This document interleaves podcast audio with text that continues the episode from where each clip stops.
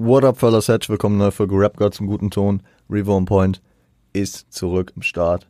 Erste inhaltliche Folge 2023. Boah, normal brauche ich immer ein paar Wochen, bis ich das drauf habe. Ich habe mich auch ein paar Mal schon verschrieben, aber beim Aussprechen hat es bisher immer geklappt. Ich komme eher, wenn ich über die Vergangenheit nachdenke, mit 2021 und 2022 noch ein bisschen mit den Jahren in Verwechslung. Aber ey, wir blicken ein letztes Mal zurück in unserem Format Do You Remember. Wir schauen uns die Releases des Dezembers 2022 nochmal an. Ein Monat, der hier im Podcast ja vor allem schon sehr, sehr auf Recap stand, sehr, sehr auf vergangene Alben zurückgeblickt hat, die im vergangenen Jahr rausgekommen sind. Und kurz zum Recappen muss man hier, sorry, ich bin schon der Kappa an das Mikro gekommen, muss man natürlich auch anmerken, Do You Remember ist auch ein Format, was wir mit dem Jahre 2022 begonnen haben. Auch ein bisschen verspätet, ne? Wir haben da ein bisschen rückgearbeitet. Ich glaube, im Februar oder März haben wir damit angefangen.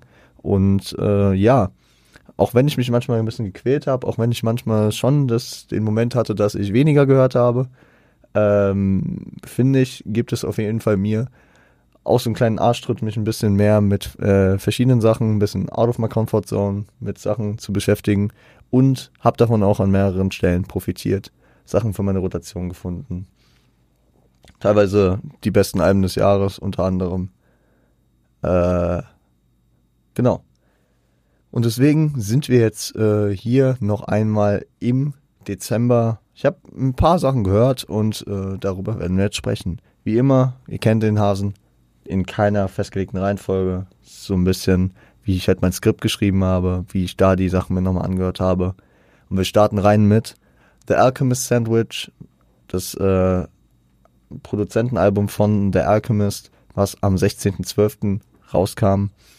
Ist ein sehr nicer Sound, könnte nach meinem Gefühl her von der Besetzung da drauf, weil auf diesen Produzentenalben ja in der Regel vom Produzenten komponierte Beats umgesetzt auf Tracks von verschiedenen Rappern dargestellt werden. Also es könnte hier einfach ein Griselda-Tape sein, ohne Derringer, weil sehr, sehr viel Griselda drauf ist.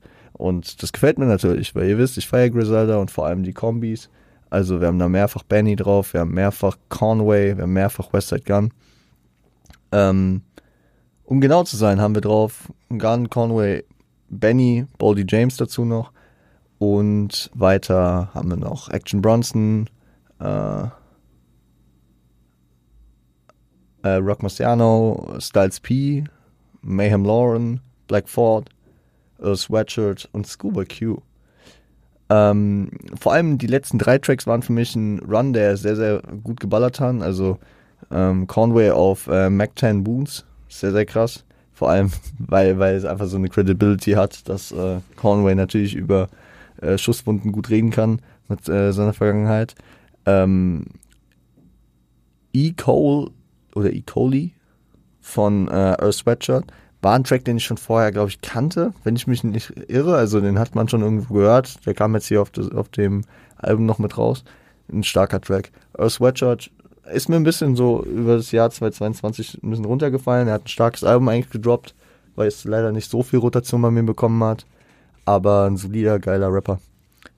Und auf dem letzten Track hat man Schoolboy auf Clip in a Tray. Muss man sagen, es ist schön von ihm zu hören. Also das letzte, was man von ihm gehört hat, war ja Soccer Dad im April 2022. Und er ist ja mit A$AP Rocky gemeinsam wahrscheinlich der, auf den am meisten gewartet wird, auf sein Album.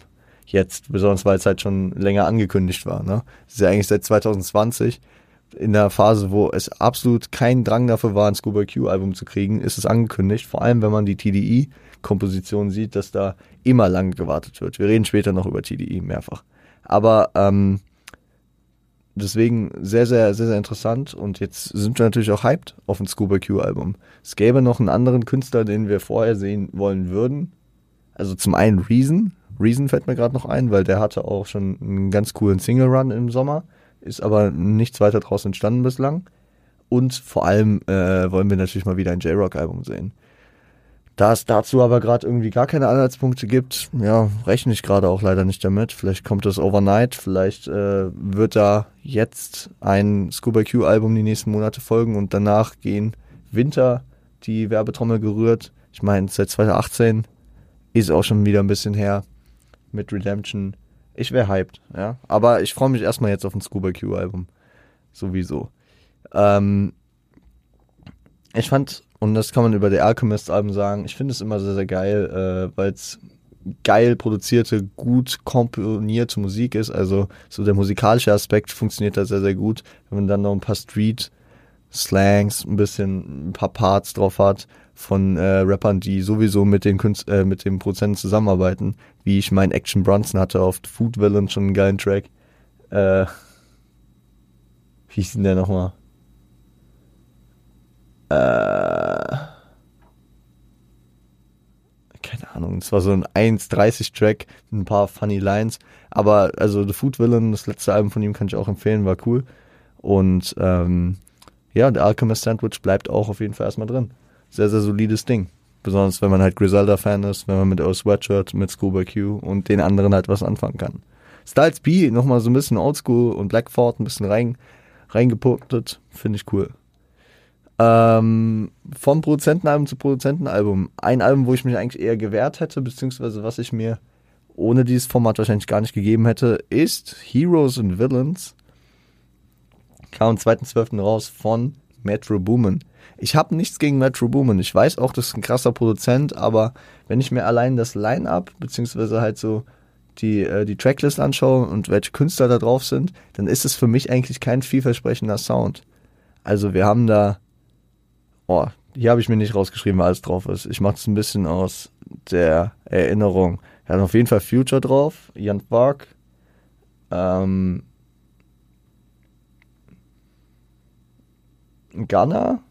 glaube ich, auf dem Bonustrack, 21 Savage, natürlich, der mit Metro Boomin natürlich am Start ist.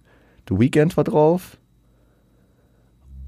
Und noch wer? Also da waren noch Künstler, sag ich mal, aus der Sparte von Rap, die ich jetzt eher weniger verfolge. Ich mache das Album einfach nochmal auf, weil mir da zu wenig... Don Tolliver war drauf, genau. Chris Brown war drauf. John Legend, jetzt gar nicht aus der Rap-Sicht, aber der hat ein krasses Intro gekickt. Travis Scott, klar. Ja. Und damit habe ich, sag ich mal, das Wichtigste, glaube ich, auch erwähnt. A$AP Rocky war drauf. Und das finde ich auf jeden Fall, muss man natürlich erwähnen. Das ist so ein bisschen das Pendant, was wir eben mit Scuba Q bei dem Alchemist-Album hatten. Es ist sehr interessant und es ist sehr gut von Rocky zu hören, weil ich finde, hier hat Rocky auch gut abgeliefert und wir sind natürlich gespannt auf sein neues Album, was demnächst kommen sollte. Was nicht mehr All Smiles heißt, sondern irgendwas mit Dump. Ich hab's vergessen. Ich war so auf All Smiles, deswegen bin ich so, weiß ich jetzt gar nicht mehr, wie das neue heißen wird. Ich vergesse es immer wieder. Aber da sind wir natürlich gespannt und muss ich echt sagen, ich habe nicht mit gerechnet und es wird jetzt auch nicht ein Album sein, was ich jetzt wahrscheinlich hier eine tiefgründige Albumbesprechung gehen werde. Aber ich hab's in meiner Playlist behalten, beziehungsweise ich hab's in meiner Spotify-Bibliothek, es hat ein Herz bekommen und es wird hier und da immer mal wieder gepumpt werden. Vor allem nebenbei, weil es ein cohesive, ein sehr, sehr zusammenpassender, guter Sound ist, da auch wieder sehr, sehr gut gearbeitet wurde, da merkt man einfach die Produzentenhand. Und Metro Boomin, ich meine vor allem auch ein Kombo mit 21 Savage, das gefällt mir an sich auch schon häufig, mit ein bisschen mehr Abwechslung hier an der Stelle und ja, es wird nice, ist nice. Das nächste, worüber ich noch reden wollen würde, wir haben ja eben schon angeteased, dass es auch kurz um TDI noch gehen wird, SOS von SZA. Ich weiß nicht, ob da jetzt der große Rollout war, muss ich ehrlich sagen, für mich war es auf einmal einfach da und ich so, okay, krass. Irgendwie gab es dann nochmal am Release-Tag, glaube ich, ein paar Probleme, weil irgendwie wollte ich das abends hören und dann waren da nur 3 Tracks freigegeben, aber am nächsten Tag war es wieder da und es hat leider ein bisschen gedauert, so über die Feiertage habe ich es nicht geschafft, das meiste davon zu hören, von dem, was wir hier besprechen, aber als ich es gehört habe, fand ich es extrem nice. SOS heißt das Ding, genau. abwechslungsreicher Sound. Und wir wissen, SZA kann melodiös, sie kann singen, sie kann auf gute Pattern rappen. Das haben wir immer, wenn wir sie gehört haben, auch im TDI-Verbund, auf dem, beispielsweise auf dem Black Panther Soundtrack haben wir das mitbekommen. Und ja, sehr, sehr, sehr, sehr stark Künstlerin. Ich kann aber noch nicht sagen, wie es in meiner Rotation fittet. Weil es ist gar nicht, also es ist schon lang, Stunde 8, glaube ich, so von heutiger Sicht, wie Alben lang sind. Und es hat einen sehr slowen Vibe. Ich könnte es mir vielleicht vorstellen, dass ich das beim Lernen pumpe. Das könnte gut sein. Ich habe es die Woche gehört, als ich, glaube ich, FIFA gezockt habe oder so. Es war solide, ich habe es mir dabei gegeben. Oder ich habe 2K gezockt oder so, aber ist nicht die Final Destination dafür. Mal gucken. Vielleicht muss ich da auch nochmal mehr inhaltlich eintauchen. War aber ein geiles Artwork, ne? Das Cover war sehr, sehr krass und cooles Ding. Gehen wir mal kurz nach Deutschland. Paul, Sido-Album, 8.12. kam es raus. Das vermutlich persönlichste Sido-Album, was wir bisher bekommen haben. Und Sido hat eher vor allem immer so seinen Witz, seine Leichtigkeit und kommt dann hier und da gerne mal mit einem melancholischen oder deepen oder persönlichen Track um die Ecke.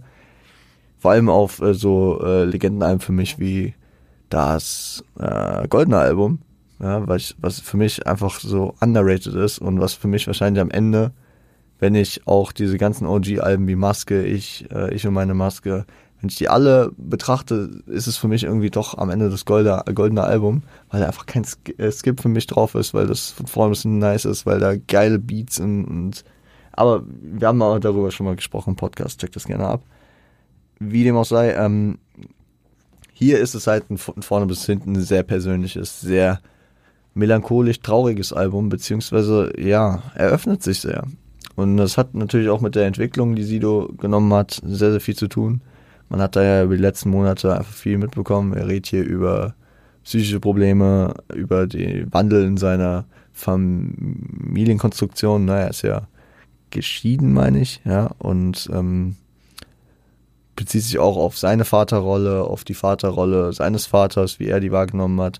Das Vater- bzw. das Papa-Ding, das hat er ja schon immer mal gehabt, ne? Das kam immer wieder durch und wurde auch immer wieder auf Tracks thematisiert. Papa ist da und so. Aber hier kam es natürlich auf eine ganz andere Weise nochmal rüber. Teilweise sehr, sehr krasse Beats, gute Features ausgewählt. Ich meine, das SDK wieder drauf ist mir sehr wichtig bei Sido, finde ich. Die beiden haben einfach einen sehr, sehr guten Vibe. Tarek hat sehr, sehr gut gehittet. Diese Karen oder wie die heißt, hatten zwei sehr, sehr gute Features abgeliefert. Wer war da noch drauf? Und ich meine, allein, dass das Album halt Paul heißt und er da mit seinem echten Namen auftritt, zeigt natürlich auch, dass es... Ja, Bossa war auch stark und Jamule. Jamule war solide, Bossa war sehr, sehr stark. Das zeigt natürlich auch die persönliche Struktur. Das Cover ist auch wild gemacht und ja. Das wird wahrscheinlich für die nächste Zeit mein Album für die melancholischen, dieben Momente sein, weil es dafür extremst gut funktioniert und man extremst darüber sinnieren kann, diese Deepness aufnehmen kann und ja, besonders, es ist natürlich immer das, wenn ein Künstler aus seiner Comfortzone rauskommt und mal was anderes macht, dann hittet es natürlich nochmal krasser. Ich hatte schon auf Ich und Keine Maske, das letzte Album von Sido, da hatte ich auch schon das Gefühl, dass es in die Richtung geht. Ich muss aber sagen, das Album hat wenig Rotation bei mir bekommen. Da habe ich einzelne Tracks rausgepickt und so und also 2002 mit Apache, Energie, mit Luciano und da waren noch ein paar andere und war cool so, aber im Endeffekt hat das Album bei mir keine Longevity gehabt, die Paul, glaube ich, echt haben wird, ja, weil es einfach so seine Nische bei mir hittet, wo mir was gefehlt hat, wo mir was gerade fehlt. Ja, weil ich kann mir ja nicht jedes Mal, wenn die Melancholie hittet, mir direkt ein Konzeptalbum von OG Kimo geben. Ja, beispielsweise oder so. Also mir fehlen da wirklich auf der Ebene einfach über die Entwicklung, die Deutschrap die letzten Jahre gemacht hat, ein paar Alben in diese tiefgründigere, deepere Richtung. Und dafür setzt sich Paul gut ein hier. Zeigt halt auch eine Verletzlichkeit, die nie so präsent war und wie gesagt, persönlich, wie er noch nie war. Und er gibt natürlich auch einen Fick, absolut, als der erfolgreichste, er ist immer noch der erfolgreichste deutsche Rapper, ne? Also so von Aufrufzahlen, glaube ich, monatlichen Hörern. Ist er immer noch über Luciano, meine ich. Und wenn nicht, dann ist er, also dann war es die letzten Jahre immer, und ist dafür, dass er wirklich noch ein Überbleibsel aus der alten Riege ist, wo ja viele entweder sich ihre True School verschreiben, da, sag ich mal, mit geringeren Absatzwerten weitermachen, oder, sag ich mal, sich zur Ruhe gesetzt haben oder dabei sind, ihr Image kaputt zu machen. Ja, ich glaube, ihr wisst, wen ich meine. Da hat er so ein alleiniges Merkmal, wie man es jetzt beispielsweise in den USA mit Jay-Z vergleichen könnte. Beziehungsweise, ja, vielleicht eher sogar mit Nas, weil Jay-Z da gar nicht mehr so aktiv ist. Na, der ist dann eher der... Jay-Z geht dann eher so den Savage-Weg und droppt dann halt ab und zu mal ein Album. Und sagen muss, dass Savage hier mit Aguri 2 Jahre nach KKS direkt nachgelegt hat. Aber ihr wisst, was ich meine. Also von diesem Pattern her könnte man das eher so vergleichen, dass Sido da wie Nas agiert. Aber ey, diese US-Deutsch-Vergleiche, die klappen selten ganz gut. Ist ein starkes Album, er gibt einen Fick auf diese Crowd, die er sich rangezüchtet hat über die letzten Jahre mit diesem Party-Sound, Radio, Crowd-Zeug, ne? Also die Leute werden jetzt hier auf dem Album nicht wirklich abgeholt, sondern es ist ein ernsthaftes, ehrliches Album, wo Sido die True Fans und wirklich auch die Hip-Hop-Leute anspricht mit. Sehr, sehr gutes Ding. No Thank You. Am 12.12. war für mich auch ein überraschendes Album, habe ich nicht mit gerechnet. Little Simz. Die Frau, die fast das Album of the Year 2021 für mich geredet hat, international mit Sometimes I Might Be Introvert, ist wieder zurückgekommen, relativ unerwartet, und bringt hier 10 Tracks auf 50 Minuten. Und da muss ich schon sagen, es ist einfacher, das zu hören, als das Vorgängeralbum von ihr. Und damit meine ich jetzt nicht, dass ich ja nur die leichte Musik für die Ohren brauche und dass das jetzt hier Kindergartenmusik wäre, die schnell gemacht und schlecht durchdacht ist. Nein. Es ist einfach durch die Runtime, durch vielleicht auch den Sound, ne? Es ist nicht so episch, es ist viel auf Boom-Bap gedacht und hat hier und da Gesangshooks und auch so ein bisschen orchestrale Anlehnungen, aber nicht so monumental wie auf dem letzten Album. Und No Thank You kommt dann viel auch über diese Boom-Bap-Sachen und über Verkopfnicker, über geile Rap-Parts und so. Und da sehe ich mich einfach, dass das auch sehr, sehr viel in meiner Rotation weiter hängen bleiben wird. Ist ein sehr, sehr nicer Hörgenuss. Kriegt auf jeden Fall mehr Rotation. Ich habe es leider bisher nur einmal gehört. Ja, das ist meine Schande, die ich mir eingestehen muss. Ich habe es jetzt diese Woche erst geschafft, da reinzuhören. Und wäre das Album früher im Jahr gekommen, hätte es sicherlich auch mit oben mitspielen können. Generell aber auch ein hartes Ding, dass sie hier back-to-back 2 sehr, sehr, sehr starke Alben rausgehauen hat. Und ich bin mir sicher, dass Ende des Jahres bestimmt nochmal zu Gespräche kommt, da es so spät erst rauskam. Ne? Mindfuck Baby. Wir gehen nochmal kurz nach Deutschland. Haft. Papa Haft, Motherfuck. Kam am 2.12. raus. Und wir haben schon viel darüber gesprochen. Ist wahrscheinlich hier ist auf der Liste ganz deutlich das Album mit der meisten Runtime bei mir. Also das Album habe ich schon echt gut gepumpt. Kenne da schon einige Tracks auswendig. Das Konzept ist bei mir eingeflossen und wird wieder seinen Erwartungen gerecht. Manche Leute hatten ein bisschen Angst nach diesem komischen Konzertauftritt, wo er komplett besoffen war, wo er dann abbrechen musste. Und nachdem er die Tour abgesagt hat, hatten viele Schiss, dass es jetzt doch wieder ruhiger um Haft wird, dass es jetzt wieder nicht in die Richtung geht, dass da Musik weiterkommt. Und dafür hat er dann, auch wenn es nicht das graue Album geworden ist, ein sehr, sehr stabiles, sehr, sehr persönliches Album auch rausgehauen. Wir können trotzdem aufatmen, der letzte Track auf dem Album bleibt nicht sein letzter Track. Aslak Stereotyp 2 kommt 2023. Bin ich gespannt, weil wenn er weiterhin so stabil arbeitet und so stabil abliefert, dann habe ich auch nichts dagegen, wenn er jedes Jahr ein Album droppt. Weil momentan ist er auf dem Grind und er macht keine Scheiße. Das weiße Album war stark, das schwarze Album war stark und Mindfuck Baby war auch sehr stark. Genau, dadurch, dass wir da schon sehr, sehr viel drüber, denke ich mal, hier und da gesprochen haben, auch als es um die Alben des Jahres ging, denke ich, lassen wir es hier mit dabei. Ein Album habe ich noch, was ich auf jeden Fall gehört habe, wo ich mehr zu sagen kann, nämlich Herbert. Wir kommen nochmal zu TDI zurück. Ab-Soul bringt am 16.12. brachte er Herbert raus. Und ich sag immer, Ab-Soul hat seit 2017 kein Album gedroppt. Es war sogar Ende 2016. Ich glaube wirklich eine Woche und 6 Jahre später nach seinem letzten Album kommt jetzt hier sein neues Album und der musste sein, ne? Ab-Soul musste mal wieder zurückkommen. Bei J-Rock, wie gesagt, ist der nächste, obwohl der 1,5 Jahre später mit Redemption noch kam. Wie gesagt, Scuba müsste im Grunde nicht. Der hat 2019. Da wäre es dann auch langsam mal wieder Zeit, aber ja gut. Es war wichtig, dass Ab-Soul sich mal wieder zeigt. Dass man einfach auch mal sieht, okay, der Junge ist noch da, der Junge kann immer noch. Ja, er hat die letzten Jahre überlebt. Und das hätte man früher immer anders gesehen, aber die Musikindustrie verändert sich einfach weiter. Und du hast hier einen Künstler, der hat 2011, 2012, 2014, 2016 Alben gedroppt. Und wenn ihr euch mal denkt, was seit 2016 sich alles verändert hat. Welche Alben kamen 2016? So, das müsste man eigentlich mal machen. So, welche Alben kamen vor so und so vielen Jahren? Das müsste man eigentlich mal festhalten. Wenn ich jetzt drüber nachdenke, was Ami-Rap technisch 2016 kam, ich meine Views kam 16, ich meine Life of Pablo kam 16. 2016 war vor Damn. Wir können auch einfach mal, das mache ich jetzt mal ganz investigativ, Hip-Hop 2016.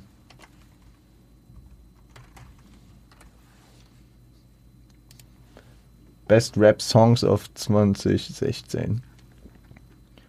Da haben wir nicht die Alben, aber da können wir ein bisschen durchscrollen. Da sehe ich Sachen wie Panda, wie Goosebumps, Congratulations, Saint Pablo, ja.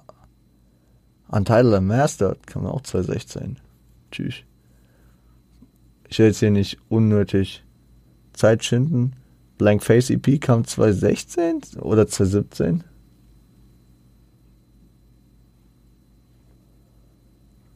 Bin gar nicht sicher bei allem, was hier drin ist, ob das wirklich alles 2016 kam. Ich verlasse mich aber mal ungefähr darauf. Ja. Na egal. Also da kam auf jeden Fall, also wir waren in einer ganz anderen Zeit damals, ne? Wir waren in einer anderen Zeit und deswegen hängen wir es einfach daran auf, welche Alben danach kamen. Das war wirklich vor Scorpion, vor Daytona, vor Damn, vor Redemption, vor Crash Talk, vor The Offseason, vor KOD. Das war sogar bevor 44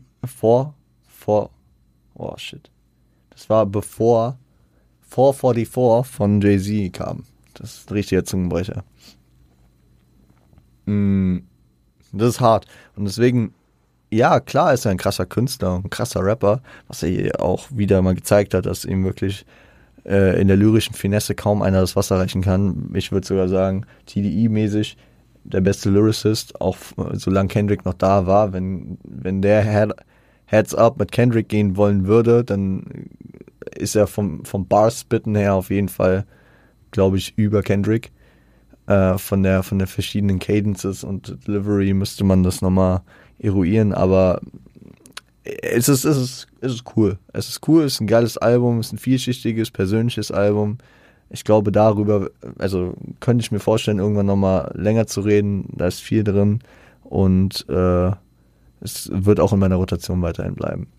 Sind auch coole Features drauf gewesen, meine ich, auf Herbert. Wir gehen nochmal auf Herbert. Ich habe es leider auch nur zweimal gehört. Ja, das tut mir auch wieder weh, sozusagen.